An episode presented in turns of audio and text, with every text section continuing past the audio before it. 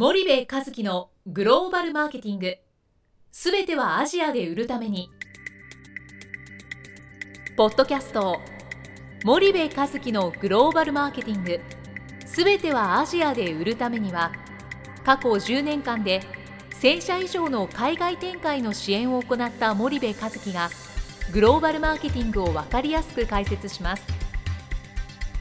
グローバルマーケティングとは世界のニーズに応えて利益を上げること。アジアで売るためにはものづくりプラスグローバルマーケティングを武器とした戦略を持たなければなりません。日本には素晴らしい企業が多く存在します。その企業とともにアジア市場を目指したい。再びジャパンアズナンバーワンと呼ばれる時代を作りたい。森部一樹はそんな思いを持ちながらこの番組を皆様にお届けいたします。こんにちはナビゲーターの東太郎です。こんにちは森部和樹です。じゃあ森部さんまあ前回までは、うん。まあ、TT をうん。最終的にはやった方が、うん。まあ、やらないといけないよねというようなうん。メッセージだと思うんですけどうん。も、うん。ちょっとその辺を振り返ってうん。もう一回ちょっと整理してお伝えいただきたいんですけども、まあその ASEAN だけじゃなくてねこれから先のそのインドとかはい。アフリカとかっていう市場を考えた時はいに TT のそのペネトレーションというかその攻略方法をはい。企業の強みとしはてい。やっぱり一度は理解をして経験をしないとえーインドも MT 化するのを待つのかアフリカも MT 化するのを待つのか要は売り上げもコントローラブルにならないし、うん。常に後追いでその後追いでじゃあグローバルう企業や成長するアジア企業と勝てるのか勝てないわけでね。うん。でやっぱここのアジアっていうのはアジアのことを考えるとそうなんだけどそのアジアの先の市場も考えて、やっぱりやっとかないといけないって思ううん。んですよ強く。でやっぱ自社にノウハウがうん、残ってないとか、うんまあ、うんないっていうことですよね、そうすると。ななんでユニチャームがねあれだけ ASEAN で頑張れるかっつったらうんその TT 攻略のノウハウが社内にもうあるからですよ。うんそれを次の国次の国次の国ってこう展開していくだけの話で、はい彼らはきっとインドでもアフリカでも成功しますよ。うんだってもうすでにノウハウがあるからね。でそのノウハウをやっぱり今後のさらなるグローバル化にを見据えて持っとかないといけないし、うんうんそんな後追い戦略で勝てる世界じゃないですよっていうのが一つと、はいはいはいあと ASEAN3 に関しては確実に今 TT やらないと向こう50年儲からないよ、利益出ないよっていうのがまああの一つだと思いますけどね。はいはいはいそうするとやっぱ自社内にうん。そういった、まあ、リソースじゃないですけどノウハウをうん。残すためにうん。一回は TT でうん。そういった経験をしてうんそれを水平展開するっていうところまでうん。いかないといけないってことですよね。うん、それがチャンネル力じゃないですか、うん。もう時代は大きく変わっていて作る力よりも売る力の方が重要視されてるわけですよ。はい。なぜかっつったらいろんなメーカーでも作れるようになっちゃったから、うん。いろんなものがコモディティ化しちゃったからはい。これが日本企業しかいまだに作れないんだったらいいですよ。うん。作る力で買ってくれる MT ばっかりやっときゃね。うんあの上ばっか狙ってりゃいいいいですからね。はい。けど時代は大きく変わってるわけなのでう、ん。うん、そうしないといけない。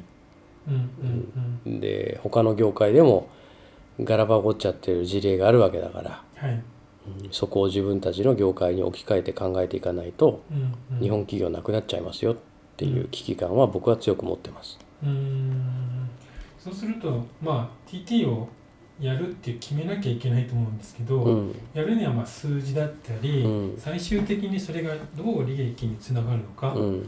ていうのが、うん。やっぱボードメンバーとか上の方だとうん。考えることだと思うんですけど、うん。そういった森部さんはうん。まあ TT やらないんだったら出ない方がいいってぐらいですから、うん。まあ利益が出るっていう確信があると思うんですけうど、んうん。その確信がまだ日本企業を、うんが用いてないって一つ考えられると思うんですが、うん。その辺はどう考えられるんですか？うん。ユニチャームの IR 資料を開いてみてくださいって言いたいんですよね。うん。彼らがあれだけのマーケットシェアを持ってる理由のその大半が TT の攻略なわけじゃないですか、うん。マグジ数の多さなわけじゃないですか。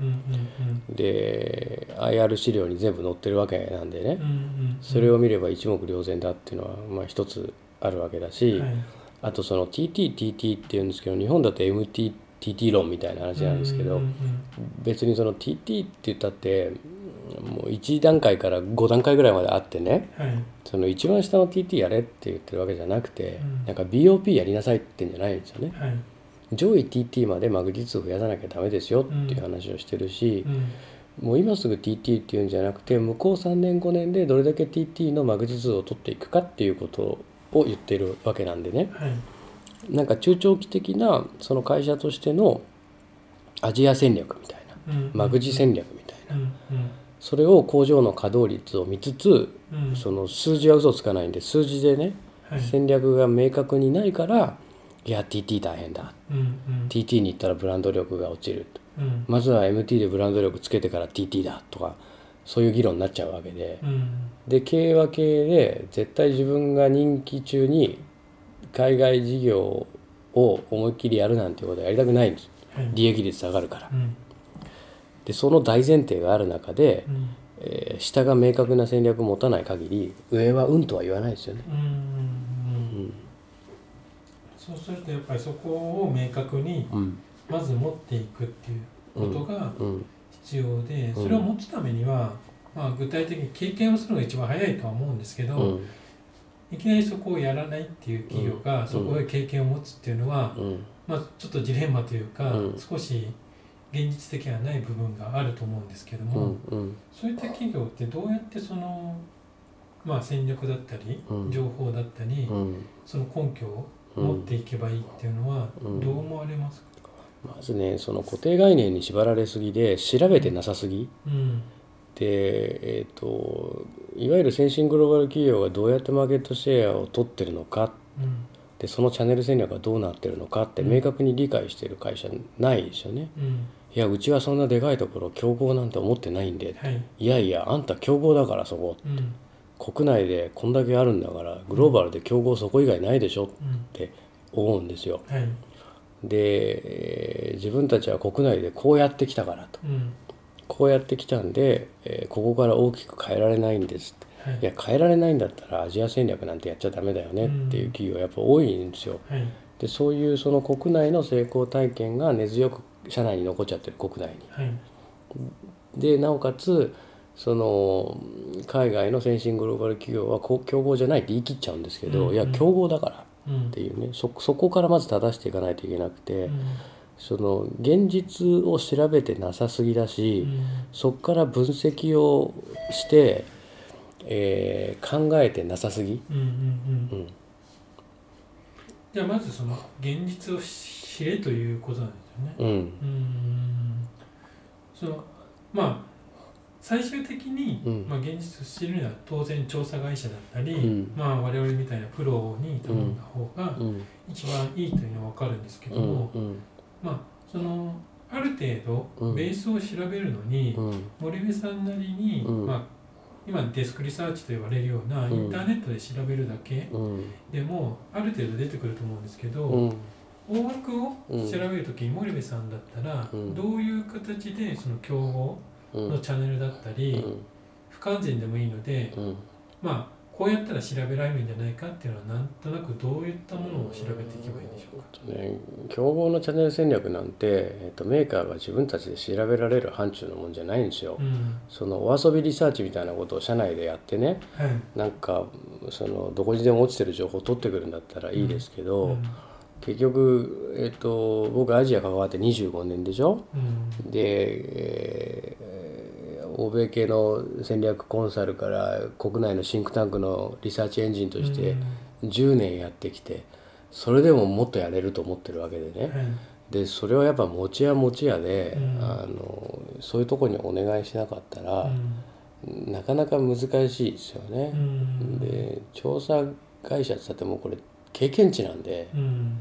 この業界のここの情報を知りたかったらこういう手法を取ってこういうふうにやらないと絶対出ないとかってあるわけですよ。う。んなのでそんなのは時間お金で買った方が圧倒的に早いって僕は思いますけどもね、はいはいはい。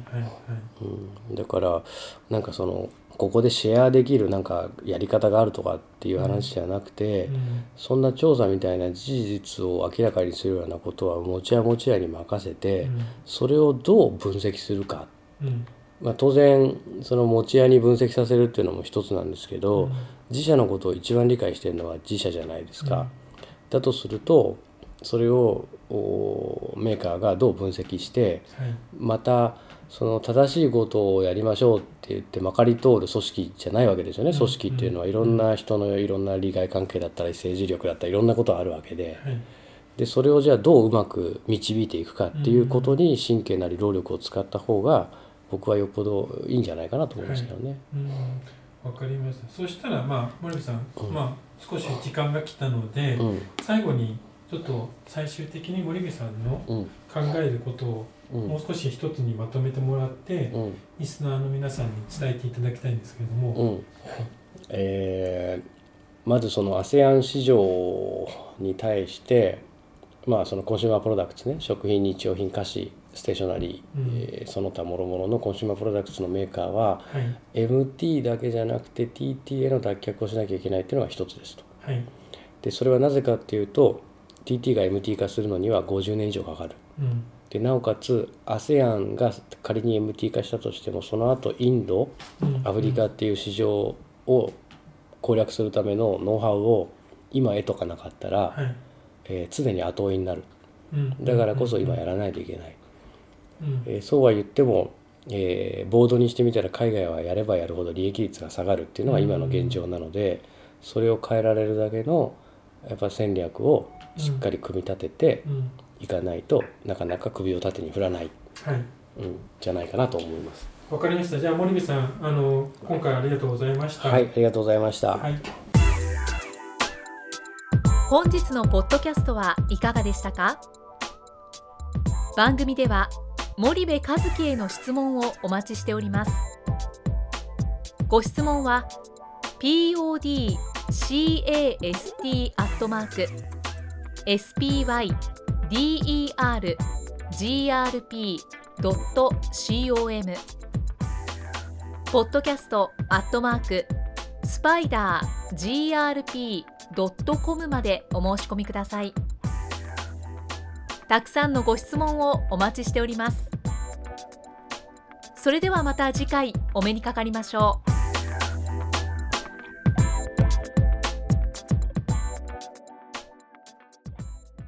森部和樹のグローバルマーケティング。この番組はスパイダーグループの提供によりお送りしました。